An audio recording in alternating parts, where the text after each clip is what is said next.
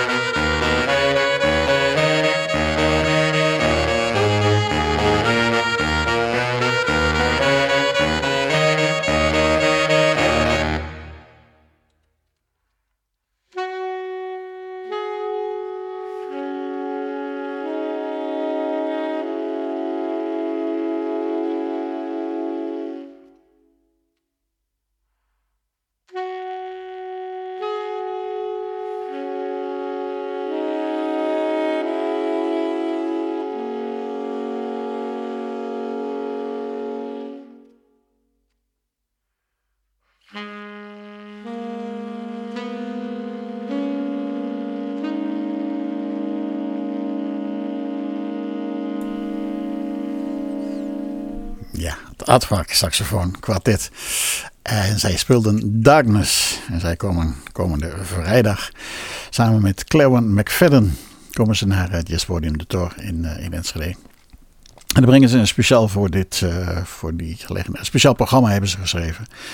Um, geïnspireerd door teksten over het leven en beschreven vanuit het vrouwelijk perspectief. Ja, kijk, ergens tussen jazz en klassiek in. En dan die fraaie stem van uh, Cleo McFadden die je in de vorige opname hoorde in uh, Summertime van Josh Gershwin. Uh, en meteen erachteraan dit dus, de Darkness van het Aardvaak Saxofoon Quartet. Komende vrijdag in de Tor. En toen, en toen de Picnic Suite voor fluit, gitaar en piano. En piano trio om precies te zijn. Het is geen klassieke compositie, maar het is wel helemaal op klassieke vormen gebaseerd. En daar past het hier helemaal in, vind ik. Uh, gespeeld door Claude Bolling achter de piano, Jean-Pierre Rampal op de fluit en Alexandra Lagoya op de gitaar. Hier is de Picnic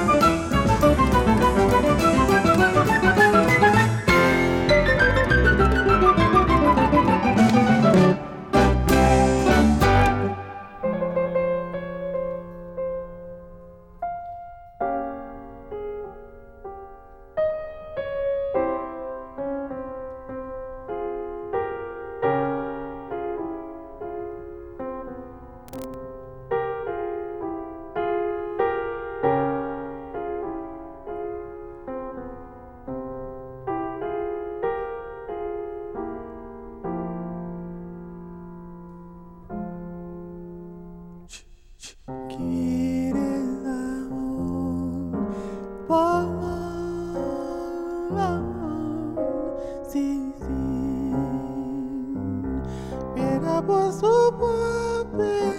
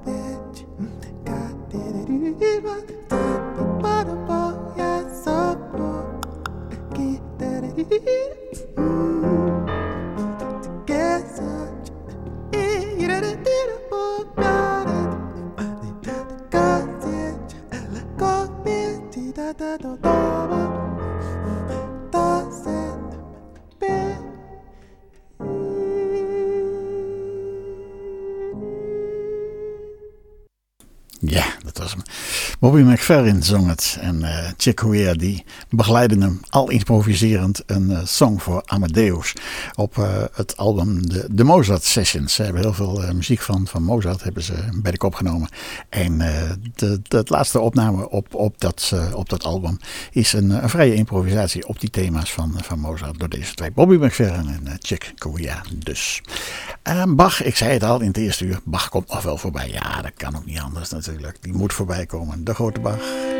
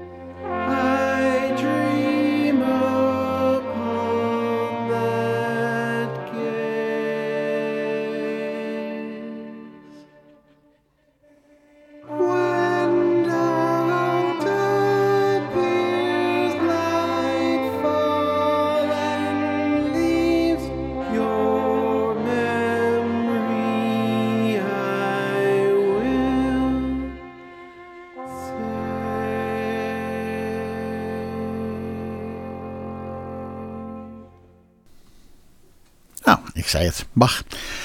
Het koraal, het bekende koraal, O Haupt vol bloed und door het um, Endangered Quartet. Ik kan me voorstellen dat er hier en daar wat wenkbrauwen gefronst zijn door deze versie. Maar dat is niet erg, dat hoort er ook bij.